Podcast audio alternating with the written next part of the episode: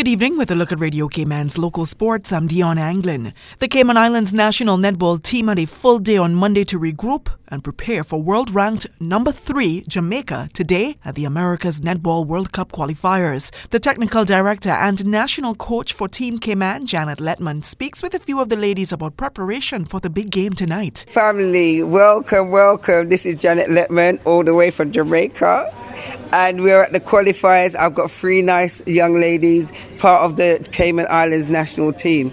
Now, ladies, I would like to find out what have you been doing after the, the two losses that you had on Sunday? Who were the two teams that you played? The two teams that we played first, we had Barbados and then we had Grenada. Since those two losses, we've gone back to the drawing board. We've been refocusing, building our team spirit and also our team trust. Um, during the training practices, we've been working on our defense. How do we steal that ball before it gets into the shooting circle? We noticed with both of those teams, we had very strong shooters going up against, so we had to steal the ball early. Right, so that's a very good way of recouping. But I heard that you got the, the Giants of the Caribbean today. Was it Jamaica you're playing? So, without telling your tactics, what are some of the focuses that you're going to do when coming to play Jamaica? I think we just need to keep focus and play our game. We need to drive towards the ball more. We need to focus on our center court and on our passes into the goal circle to our shooters because we do have some pretty good shooters that we are confident in. So we went back to the drawing board and I think it's going to be an interesting game. In our development to this game today, we want you to find out has it been really tiring? Um, this journey so far? Yes, it has. It has been very tiring on some of the girls' legs. However, we're pushing through, we're pulling through. We're doing some rehabilitation with um, our physio. She's here keeping us going, keeping us active and moving. And um, I think that's the best part for all of us, actually, is to have the physio here to keep us moving physically. And just be able to perform at the highest level. Right. Yeah? So, ladies, thank you. Good luck for this afternoon. Yes? And go Cayman! Go Cayman!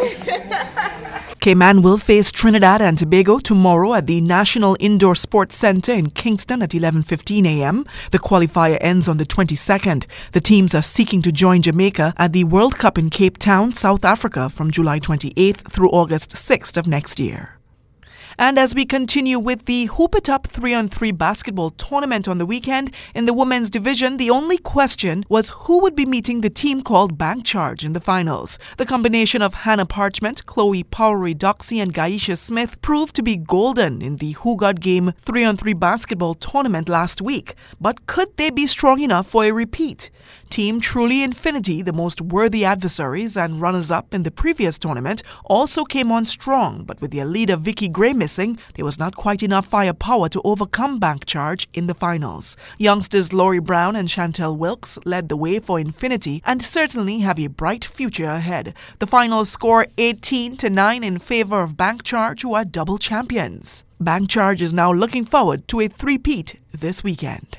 I think that it's a, a, really good opportunity for us to explore all the youth that's coming in here and showcasing them, giving them a chance to play against other older, seasoned basketball players like myself and my teammates here. We've done a good job so far. We haven't lost any games, and I'm having fun. I hope they're having fun too. And I want to keep it going and hopefully represent our country internationally. Well, it's been going great. We've been out here two weeks now, and it's a good experience for the younger girls and the older girls to play together, um, gain experience, and then train the younger girls up. I think that it's a good tournament and it's going to be a push start to us representing Cayman internationally. This is something that's new to us, yeah. three and three, and it's been exciting so far. Everyone has said that. What, what are your views on the three and three tournaments that we've been having so far? I think the three on three tournament is extremely great for basketball in Cayman, especially currently with like the up and coming youth like getting this different experience, playing in a different environment to what they're used to, which is just five on five, 24 7, which is all we do all year round. It, it forces them to change the way they play or learn to play differently or adapt to the different players because they have a limited range now. So it, it really, I think, is going to take a step forward in development of basketball. You guys are champions two weeks straight now.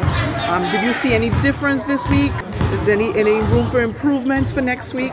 I think there was a lot more tenacity this week. I feel like people were hustling a lot more. There's a lot more interest in it in general because we had at least for the women's division, we had more women come out because they wanted to participate, wanted to be a part of the process, wanted to be part of it in general. I think the ways we can improve as a whole is just really like taking the time to analyze the game. Use the time that you're off from the game to really like watch the players, watch how they play, learn how they play so you can actually adapt in the game and utilize that when you're playing.